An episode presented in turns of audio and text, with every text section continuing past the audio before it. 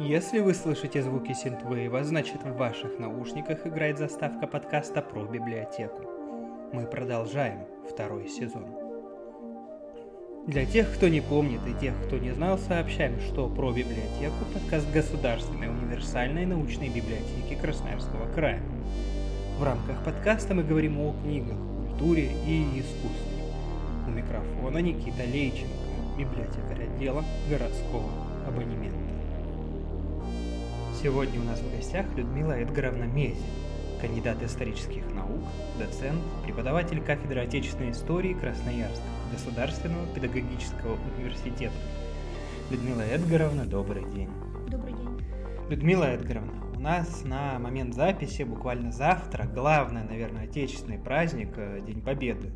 Поэтому я думаю, вы догадались, о чем я хочу с вами поговорить. Э, мы перед записью с вами э, немного поговорили и пришли к общему знаменателю, что на сегодняшний день существует проблема, связанная с мифологизацией событий Великой Отечественной войны. Сейчас в интернете огромное количество неверной информации, откровенной э, дезинформации. И я бы очень хотел с вами, как со специалистом в области отечественной истории, поговорить и разобрать некоторые мифы, связанные с Великой Отечественной войной. Как вы на это смотрите? Положительно. Хорошо, тогда, если вы позволите, начнем. Миф первый. СССР не был готов к войне, атака фашистской Германии стала для Советов ударов, в связи с чем наши войска понесли огромные потери ну, миф достаточно на самом деле распространенный, а сегодня превратился уже в настоящую фальсификацию. Все дело в том, что с момента прихода большевиков к власти, будучи осажденной крепостью, потому что это было единственное социалистическое государство, оно, безусловно, должно было понимать, что находится во враждебном, неблагоприятном окружении. И поэтому укрепление обороноспособности – это была важнейшая задача после гражданской войны, когда они наконец-то, ну, уже окончательно и основательно укрепились в этой стране. Правда. Сразу хочу отметить. Э, все первые пятилетки, которые имели именно задачу укрепления обороноспособности, отсюда и ставка на высокие темпы индустриализации, она, конечно, решалась в страшно сложных условиях, которые, скажем, удавалось преодолевать именно нашей стране. Ну, во-первых, будем говорить о том, что фактически страна досталась им аграрной а значит и э, образовательный потенциал, плюс ко всему, естественно, культура труда и многое-многое другое совершенно не было свойственно большинству населения, и все это приходилось, что называется, осваивать вместе с новыми производствами. Второй очень важный момент. Еще до революции начавшееся пореформенное развитие, оно, безусловно, дало мощный толчок к началу нашей индустриализации, подчеркиваю, к началу при этом, естественно, еще во времена реформ ВИТа начала XX века мы в основном находились на импортных технологиях, потому что своих собственных не создавали. И отсюда, когда мы оказались во враждебном окружении, эти технологии для нас стали просто недоступны. Третья проблема – это, конечно, внешний долг. Безусловно, царское временное правительство наделали их выше крыши. Э, советское правительство на Генуэзской конференции не смогло урегулировать этот вопрос и отсрочить под представление новых кредитов. Поэтому фактически получить какие-то новые серьезные инвестиции, именно долговременные, не краткосрочные, страна не могла. А краткосрочное советское руководство активно боялось, оно понимало, что это методом политического давления на советское руководство, и поэтому, конечно, вынуждено было отказываться. Поэтому хочу отметить, что да, мы готовились к этой войне, э, безусловно, сделано было страшно много, по крайней мере, страны возящей, страну производящей мы в смысле стали не звуком, а настоящим феноменом. Мы вышли на второе место в мире по темпам экономического роста, уступая только США, и фактически были одной из четырех стран, которая способна была производить известный вид тогда промышленной продукции. Но индустриальной страной в полном смысле слова мы все равно стать не успели. За 10 лет это не удавалось еще никому, даже при более благоприятных условиях. И поэтому, безусловно, сказать о том, что накануне войны мы имели сопоставимый с Европой, потому что Германию к началу Великой Отечественной войны работала покоренная вся Европа. Конечно, мы не можем. Мы больше производили, э, добывали нефти, мы больше производили, конечно, металла, мы больше там производили всякого каменного угля, но конечной продукции, индустриальной продукции мы, конечно, объективно производили значительно меньше. Но Вот здесь как раз и есть очень серьезный феномен. К войне мы готовились, подготовиться до конца не успели. Однако потенциал, который создали накануне войны, мы блестящим образом использовали уже в годы войны. И к ноябрю 1942 года мы смогли по темпам производства военного, значит, оборонного вот этого потенциала превзойти Германию с сателлитами, начался коренной перелом. Понятно, спасибо за комментарий. Скажите, а подтягивали ли мы резервы к границам к июню 41-го? Да, есть два очень важных момента. Все дело в том, что даже после пакта молодого Риббентропа, подписанного в августе 1939 года, между нами будет э, военное столкновение, иллюзий ни у кого не было. Речь только шла о том, пойдет она по расписанию адлаксаксов, то есть имеет ли западная старая традиционная держава стравить Гитлера со Сталиным, или все-таки на самом деле расписание войны пойдет немножко по другому расписанию.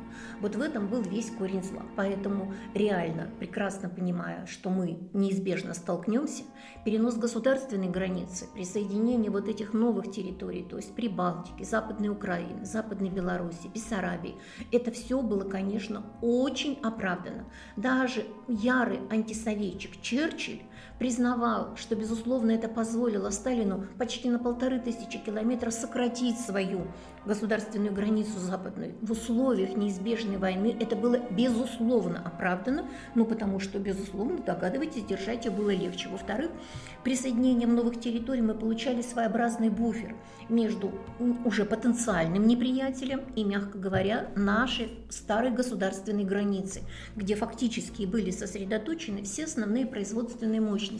И это тоже весьма оправданно. Не могу сказать, что, конечно, э, мы до сегодняшнего дня говорим, что не было нарушений норм международного права в присоединении тех же самых Прибалтов, Западной Украины, Западной Беларуси, но логика войны, она немножко живет по другим расписаниям.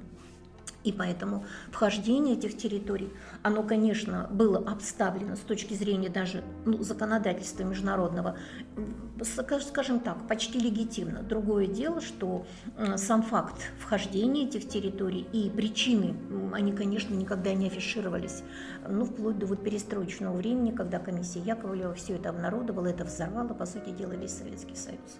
Хорошо, с этим, я думаю, разобрались. Переходим ко второму мифу, это мой любимый. А, Ленинград нужно было сдать, чтобы избежать огромного числа жертв среди гражданского населения город не сдавали исключительно из идейных соображений, из-за того, что он носил имя Ленина. Ну, на самом деле, тут есть у этого мифа фальсификации определенные, скажем так, корни. С одной стороны, реально, Ленинград, э, он находился очень близ границ Финляндии, и хотя официально финны не были в составе блока фашистских государств, но после Зимней войны, то есть когда мы немножко отодвинули границу, вот эта конфронтация наша с финнами, она, конечно, нарастала. Ни для кого не секрет, что в годы войны советские э, красноармейцы, партизаны, попадавшие в плен к финнам, подвергались наиболее жестоким пыткам, потому что вот эта вот ненависть за потери Зимней войны, она, конечно, финнами была, отражалась полностью. С другой стороны, хорошо с вами понимаем, имя Ленина, имя Петра – это, наверное, очень знаковые вещи, но стратегически. Санкт-Петербург фактически, в общем-то, крупный, промышленный, крупный, ну, скажем, транспортно-логистический центр, потеря которого имела очень громадные последствия даже для обороны и защиты Северного фронта, там, где мы, извините меня, в Мурманске почти за каждую пять земли э, боролись. И это не чистый символ, это еще и плюс ко всему, извините меня, громадный человеческий ресурс. Ведь беда заключалась в чем? Я когда вот блокадную книгу Данила Гранина читала, э, была поражена. Сами питерцы, то есть сами ленинградцы, оказывается, не верили в долгосрочность этой войны, и они не хотели уходить в эвакуацию, даже когда уже план эвакуации, в принципе, ленинградским обкомом был принят. Они были уверены, что эта война с фашистами пройдет так же скоротечно, как зимняя война с финнами. И только когда, по сути дела, уже сомкнулось э, кольцо, э, они начали решать вопросы своей эвакуации. Поэтому говорить о том, что это только исключительно символическая вещь, ни в коем случае не приходится. Военно-стратегическое, политическое, техническое значение. Но и самое важное, самое главное, это, конечно, желание самих ленинградцев во что бы то ни стало сохранить свой город. Они прекрасно понимали, что немцы бы его стерли с лица земли до основания, а затем и никакого бы упоминания не было. И поэтому они шли на эти, я бы сказала, нечеловеческие жертвы и пережили эту страшенную блокаду. Все понятно, хорошо, спасибо. Двигаемся дальше. Миф третий. Советские солдаты шли в бой на штыках злых советских НКВДшников и воевали исключительно из-за боязни быть убитыми заградотрядами. Это, кстати, почему-то любимое клише некоторых наших кинорежиссеров. Но все дело в том, что в перестроечное время мы очень много развесистой клюквы сами нас создавали. А это была мода тогда на альтернативную историю. И почему-то кинематографисты здесь на самом деле преуспели больше всех. У нас штрафбаты, чуть ли, извини за выражение, не события выигрывали. Но все дело в том, что сама идея штрафбатов или заградительных отрядов, потому что это все очень между собой тесно связано, она, конечно, не порождение только советского режима, такие, к сожалению, вещи были даже у нашего неприятеля, у вермахта. Особенно после поражения под Москвой, это было первое их поражение за годы Второй мировой войны, в вермахте тоже были изданы соответствующий приказ, появились такие же заградотряды, и в случае паникерства и трусости они, безусловно, должны были, ну, как бы, этих паникеров, трусов расстрелять публично для того, чтобы остановить вот эту панику и сохранить боеспособность частей. У нас заградотряды официально появляются после приказа ни шагу на за 227 уже, в смысле, этом 42 -го года. И связано это было с теми драматическими событиями, когда мы сдали Ростов-на-Дону, и стало понятно, что дорога на Кавказ и к Волге для армии Паулюса фактически была уже открыта. А это, опять же, не только геостратегическое положение, это еще и нефтянка, без которой, безусловно, военная техника вермахта просто бы не летала и не двигалась. Поэтому сдавать нельзя было Сталинград, нужно было во что бы то ни стало его отстоять. А самое важное, самое главное, фактически, скажем, не допустить э, выхода немцев к этой Волге.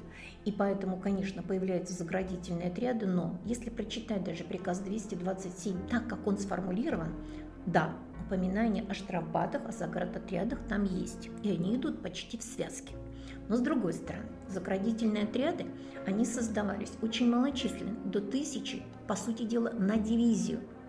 И поэтому э, сказать о том, что они могли э, именно как своими штыками кого-то гнать, но просто не приходится, потому что, согласитесь, даже если это ну, наступательные действия или оборонительные действия, сами воины, так же как и в смысле зенитчики, точно так же как и танкисты, они рассредоточены по линии, они не единым скопом сидят. И поэтому здесь, извините меня, поле дура все равно не воспитает. А второй очень важный момент заключался в обратном. Они так же, как и вот настоящие воины, принимали непосредственное участие в этих боевых действиях, потому что как человек, даже член вот этого заградотряда, мог распознать, паникюр я или я дезертир – или я отступаю только потому, что нашел более удобное место для того, чтобы окопаться и продолжить сражение. Такие вещи ну как, на глаз не определяется. Поэтому я, насколько понимаю, у нас были даже специальные исследования, э, Пыхалов, по-моему, вот его пытался провести, потому что он как раз со штрафбатами занимался и заградотрядами. Он не нашел э, каких-то таких, вот знаешь, в архивах цифр, ошеломляющих, которые бы говорили о решающей роли заградотрядовцев, э, значит, вот в переломе событий на каких-то фронтах, или о том, что они произвели наиболее массовые расстрелы, и это приостановило панику, и заставила, в смысле, красноармейцев мужественно сражаться. Хорошо, думаю, этот миф мы тоже развеяли. Миф четвертый. Между режимами германского нацизма и советского коммунизма можно поставить знак равенства. В обоих странах существовали трудовые лагеря, а также в обоих странах были репрессии определенного круга лиц, скажем так. Но это вообще гебелевская пропаганда, а точнее даже анти, ну, в смысле постгебелевская. То есть это попытка уже первый раз фальсифицировать итоги Второй мировой войны, особенно после Нюрнберга, потому что Нюрнберг однозначно возложил ответственность на фашистскую Германию в развязывании Второй мировой войны. А так как Черчилль готовил, в смысле, прошу прощения, Великобритания готовила к этому времени э, операцию немыслимую, то есть как бы продолжение Третьей мировой, только уже теперь против СССР, единым этим блоком, конечно, это вот э, фальсификат, вот этот миф родился именно тогда. Все дело в том, что сходство режимов на самом деле берется именно по крайним проявлениям. Но забывается одна простая вещь.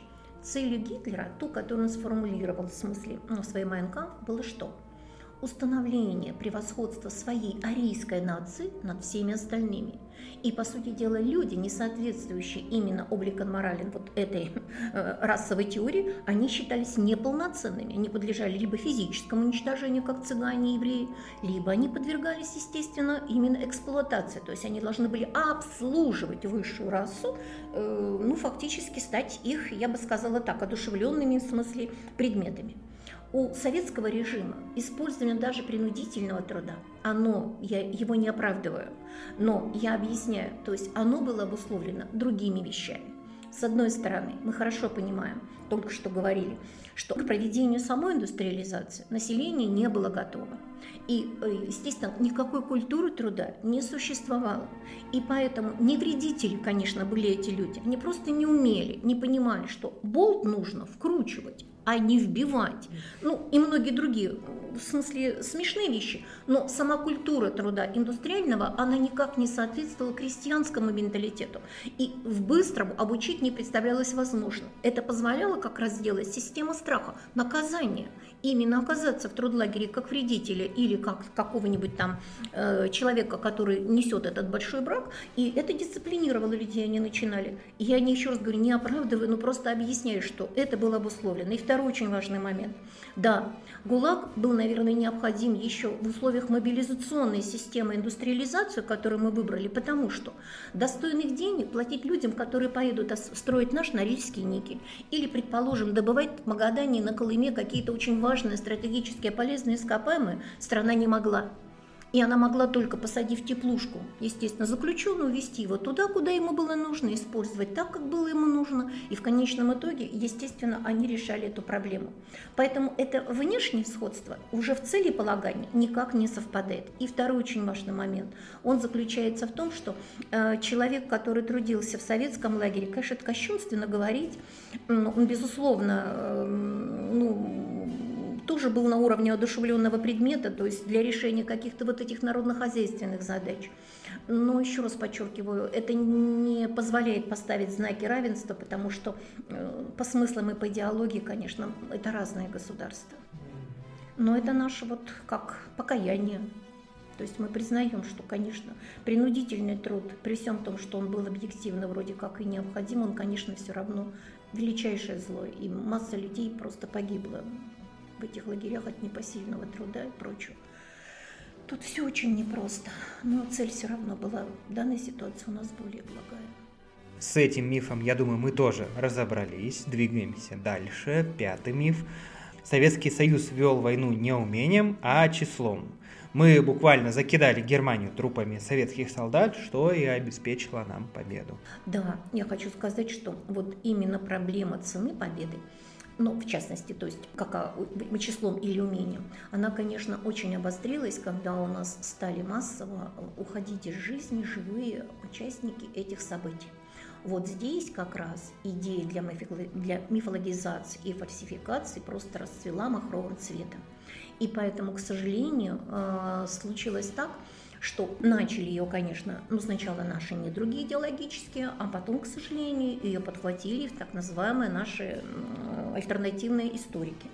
И среди них, конечно, я особо выделяю Соколова, который вслед за Хрущевым достаточно вульгарно посчитал наши потери, и у него, конечно, это даже не 22 миллиона, о которых говорил когда-то Хрущев на 20-м съезде партии, у него уже было более 40 миллионов, потому что он просто арифметически наскладывал много-много-много, в смысле, разных показателей демографических.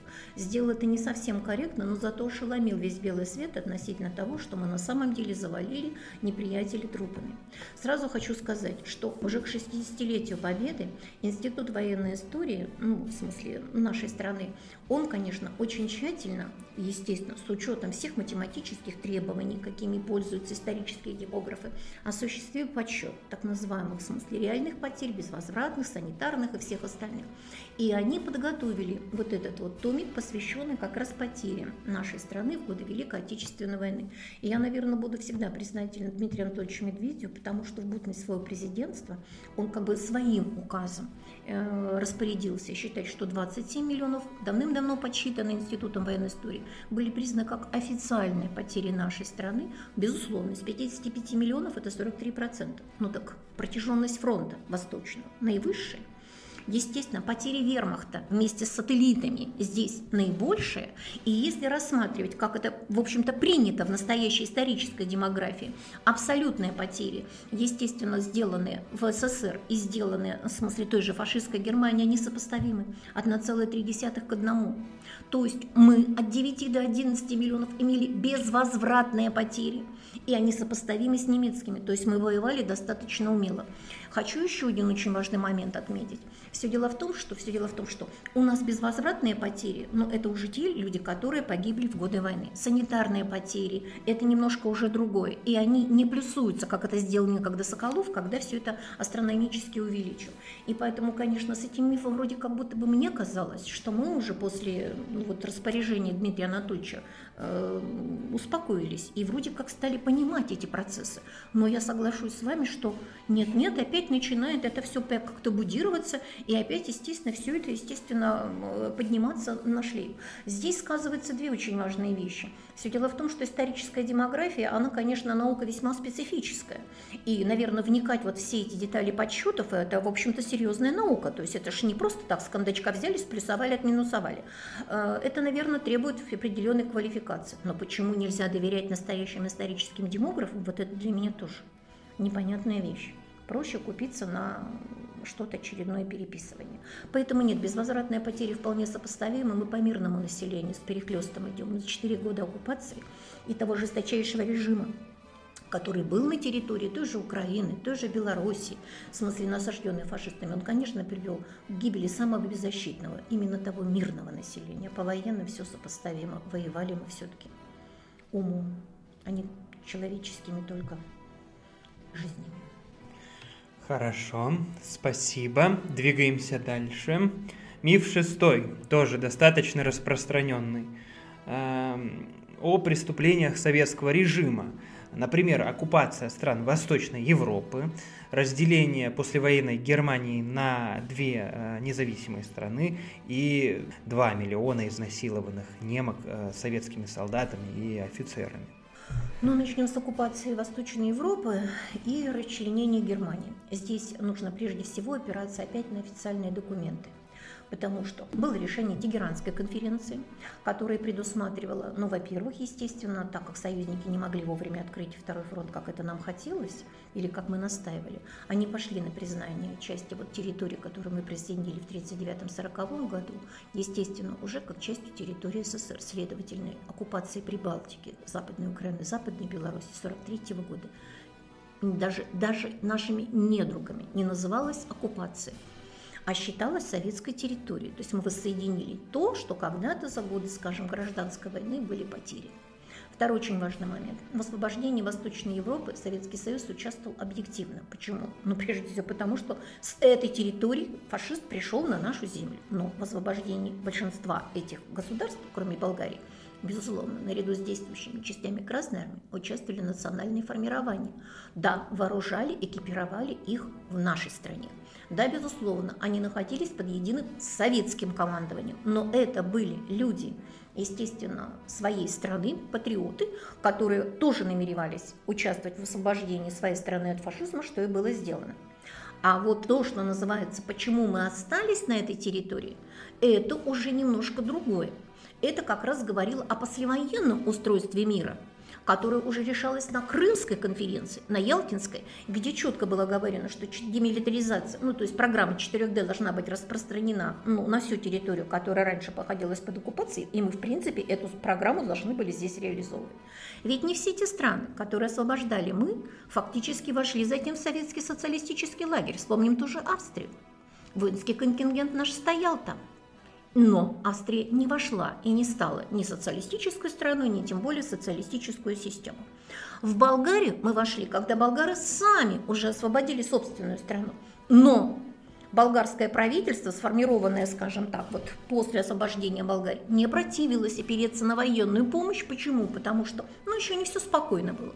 Поэтому здесь с оккупацией нужно разобраться. Расчленением Германии на четыре зоны – это решение Крымской и потом Потсдамской конференции. Потому что союзнические обязательства предполагали не только превратить Германию, естественно, ну, в государство, с территории которой больше ни одна мировая война не должна была начаться. И в этой связи, конечно же, союзные вот эти вот э, комендатуры, которые создавались на каждой оккупационной зоне, они между собой активно взаимодействовали. Другое дело, что все было не очень просто, и не везде, естественно, фашистские, э, скажем так, э, высшие должностные лица подвергались арестам, и потом были преданы каким-то судам и каким-то трибуналам. Кое-где их укрывали и даже потом отправляли в Латинскую Америку, но это другая вещь. Но в любой ситуации э, вот оккупационные зоны Германии – это тоже уже решение двух международных конференций, под которые стоят подписи не только Сталина, но и всех европейских лидеров, которые, естественно, были ее участниками.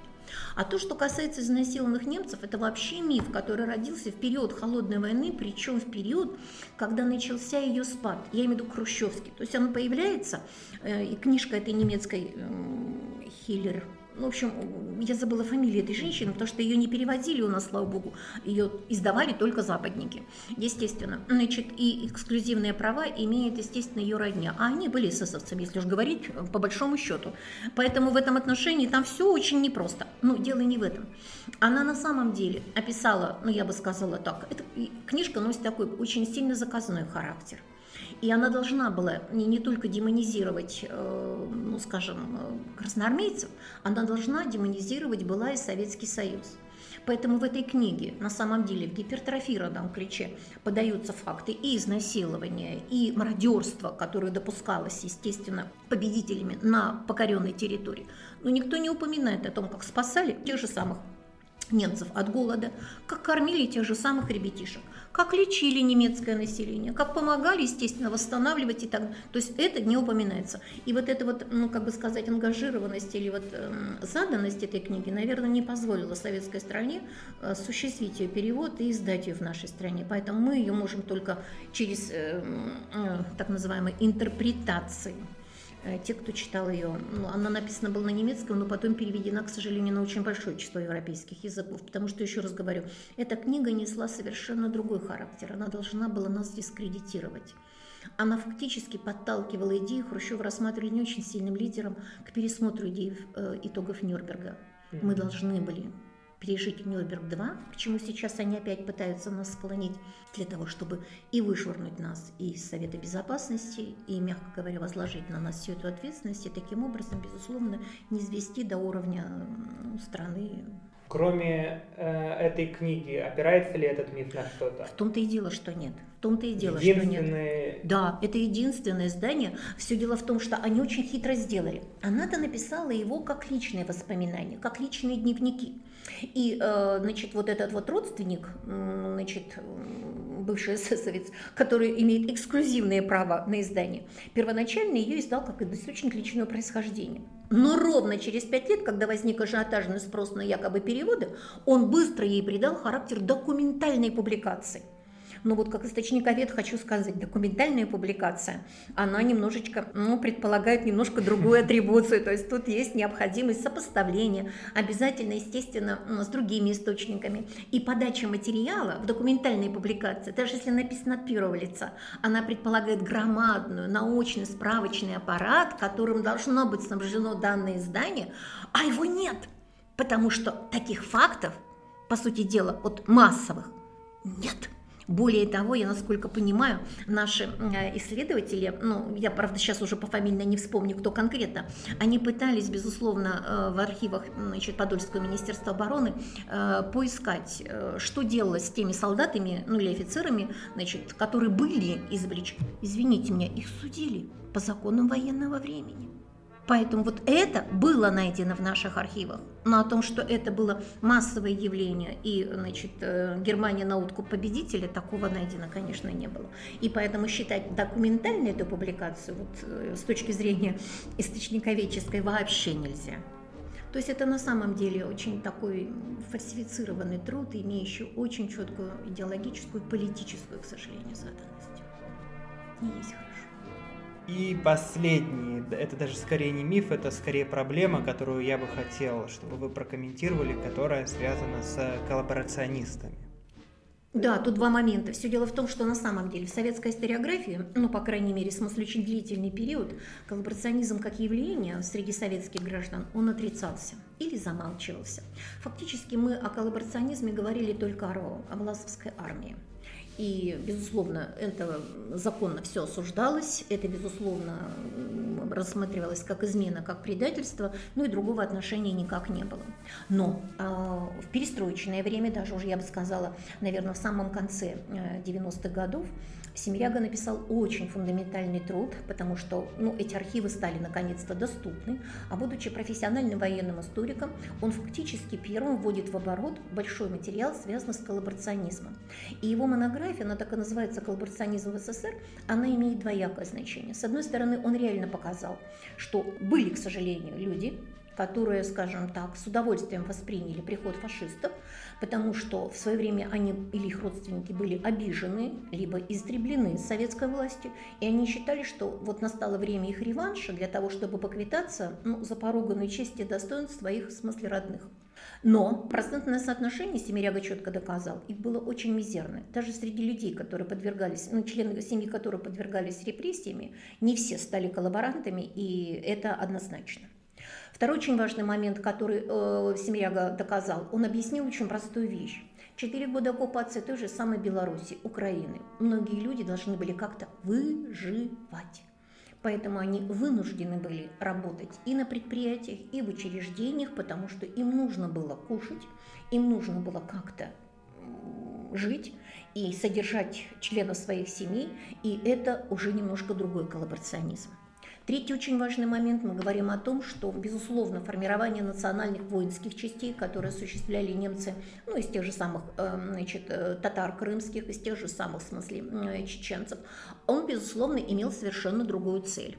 Они пытались таким образом как бы раскачать изнутри вот эту многонациональную нашу страну. Но, мягко говоря, не удалось потому что большого доверия к этим национальным частям, по сути дела, не было. Их использовали только на вспомогательных. Да и во главе их стояли, естественно, не свои представители, а, как правило, немецкое э, руководство. И в этом отношении э, я хочу отметить, что э, обидно, что потом, конечно, за измену отдельных людей пострадали целые народы, мы репрессировали их. Это, конечно, абсолютно несправедливо, и хорошо, что это уже извинились и восстановили доброе имя всех этих людей, потому что ну, весь националь... вся национальность не отвечает за отдельных представителей. Тут это совершенно ни к чему. Это как раз вот именно то, на что фашисты рассчитывали. И последний очень важный момент. А, э, Семиряга посмотрел соотношение тех вот настоящих предателей, которые участвовали в воинских формированиях, которые по убеждению, а не по необходимости, естественно, перешли на службу к фашистам. И более того, мягко говоря, проявляли особую жестокость и к советским, смысле, руководителям, если таковые находились, и вообще к людям, которые ну, почему-то по идейным убеждениям им не соответствовали, он значительно ниже чем число коллаборантов европейцев. И мне это было неудивительно, это удивительно подрастающему поколению. Почему? Потому что путешествие по Европе в свои времена, естественно, мы всегда отмечали, они очень быстро, очень быстро, все вот эти, ну, скажем так, зверства фашизма, они очень быстро стали оправдывать только войной. Вот у них как-то память закоротила, мы сейчас это все ощущаем. Они готовы оправдать все, что угодно. И говорят, ну это же была война, а мы такого себе позволить не можем. Хотя я тоже не пережила войну, и мои студенты, слава богу, для них она такая же далекая, как для меня 812 года. Но мы все равно, э, во-первых, помним, во-вторых, не забываем цену, которую заплатили. И сама идея коллаборационизма, в общем-то, она для нас, конечно, очень живуча, потому что ну, это, по сути дела, отношение к тому, ради чего погибли оставшиеся 27 миллионов, которые не вернулись уже никогда. Поэтому я Семиреге очень признательна за то, что он сделал такую книжку. Она, в принципе, скажем, плохо, что у нее было только первое одно издание. Неплохо было бы ее переиздать, потому что она такая фундаментальная, очень интересная. И самое главное, она архивна, вся очень аргументирована. И она снимает многие иллюзии, мифы, но когда книжка не очень доступна, мифы растут и множатся. Людмила Эдгаровна, большое спасибо вам за такие развернутые комментарии. Перед тем, как вас отпустить, единственная еще будет небольшая просьба – на ваш вкус, расскажите о ваших любимых трудах по истории войны или художественных произведениях войны. Две-три книжечки буквально. И ну, почему? Ну вот Семирягу я уже упомянула, uh-huh, потому uh-huh. что на самом деле это вот э, у него, во-первых, стиль такой достаточно. Э, книга написана научная. У нее и научно-справочный аппарат очень как добрый. Коллаборационизм в СССР, он так и называется. Uh-huh, uh-huh. Но дело не в этом. Дело в том, что у него стиль изложения очень доступный.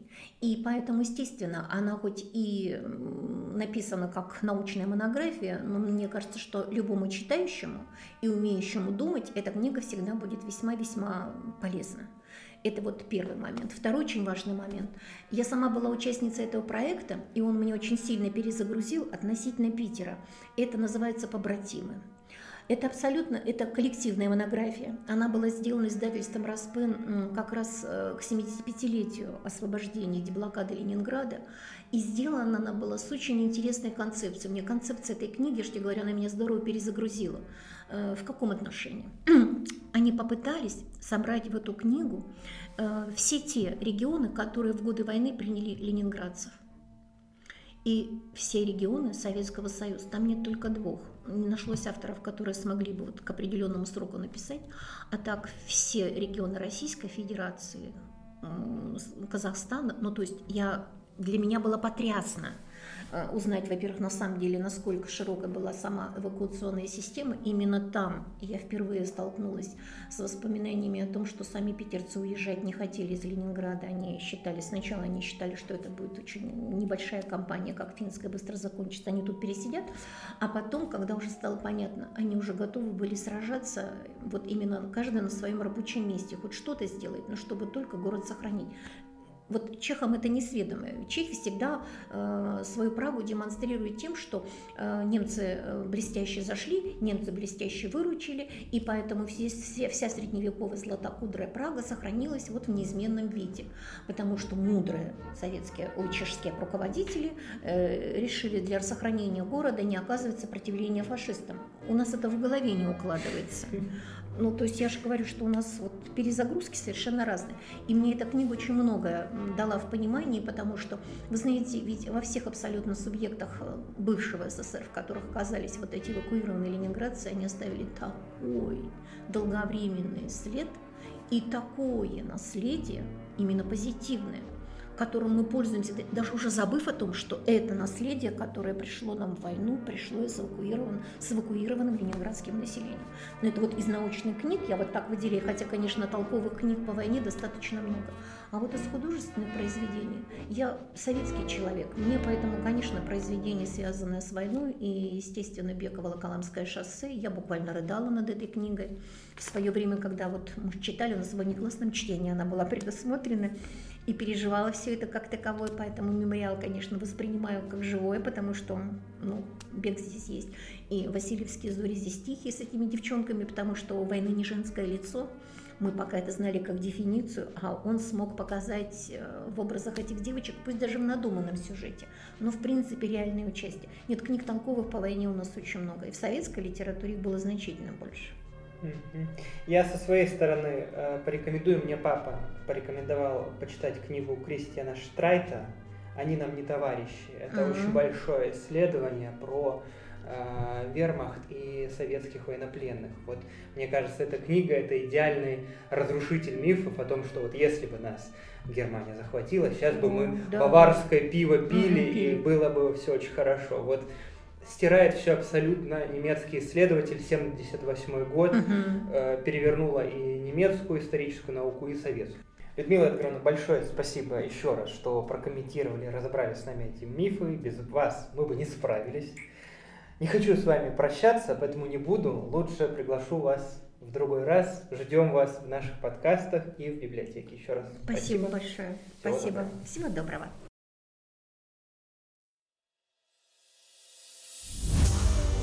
На сегодня это все. Надеюсь, наш подкаст оказался для вас полезным, и вы почерпнули для себя что-то новое и интересное. Коллектив Краевой научной библиотеки поздравляет вас с Днем Победы в Великой Отечественной войне. Желаем вам благополучия, счастья и мирного неба над головой. Сохраняйте память об этом великом празднике в неискаженном виде и доверяйте только проверенным источникам подкасте использовались музыкальные композиции «Священная война» в исполнении ансамбля имени Александра Васильевича Александрова «Журавли» композитора Яна Френкеля и песня «Вечный огонь» из кинофильма «Офицеры» композитора Рафаила Хазака. Вы прослушали выпуск подкаста про библиотеку. Про библиотеку. Книги – это только начало.